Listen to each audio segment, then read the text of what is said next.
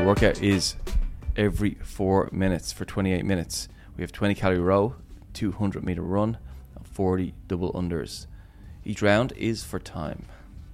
This is um, I know I, s- I've started saying this more frequently, but I think this is wasted on a Sunday. I'd love this during the week. Get loads of people doing it. It's such a good workout. Yeah, it's cool one, is that? Yeah, like, really cool. just going to get such a direct cardio yeah, hit. just so simple. Like there's no there's no avoiding it. You're going to get fitter today. Yeah, I think each round is probably going to be something like three minutes, Yeah. probably, probably sub three Yeah, minutes. in that, So then it? you've got just over a minute to rest, and that's not Go enough. token gesture like yesterday. Yeah, yeah, yeah, yeah. Um, what's the purpose behind it? Is it just fitness? Not just fitness, but you know what I mean. yeah, really are working on that aerobic capacity.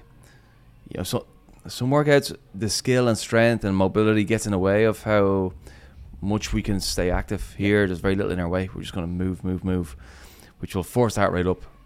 That's exactly what you want. Yeah, and then stimulus wise, like how should you be approaching this workout? Is it a do that twenty cal row at a pretty hard effort, bomb the run, and then hope that double unders are good, or is it a bit more more gradual and paced throughout? It's a bit more evened out, I think, because it is 28 minutes. So we have to be smart with our energy. We have Yeah. to budget a little bit.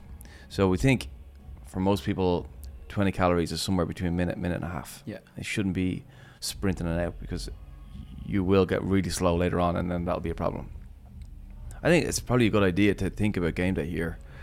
20 calories might be a chunk that people That will work with. every time, yeah. And if you if you know your calories per hour for around this, it might be helpful on game day. And then this is a good some good practice and good conditioning for it. Yeah. Um, movement wise, and you have the rowing, the running, and the double unders. Give me one or two important factors on each of these to keep you moving. You know, whenever you get to around like five or six and movement starts to break down, what's the the one thing that helps them stay, helps people moving really good on them today?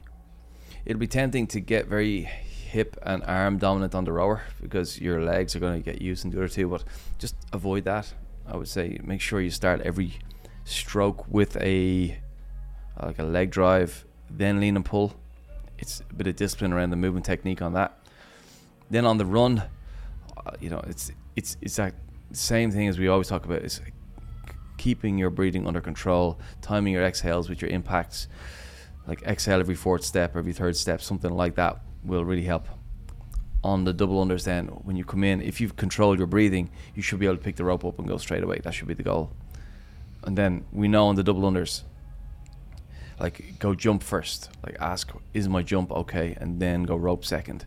If the jump is off, then you're compensating everything else around that. So are my hips open at the top of the jump? Are my quads engaged at the top of the jump so your body's straight? Then you just find your rope speed.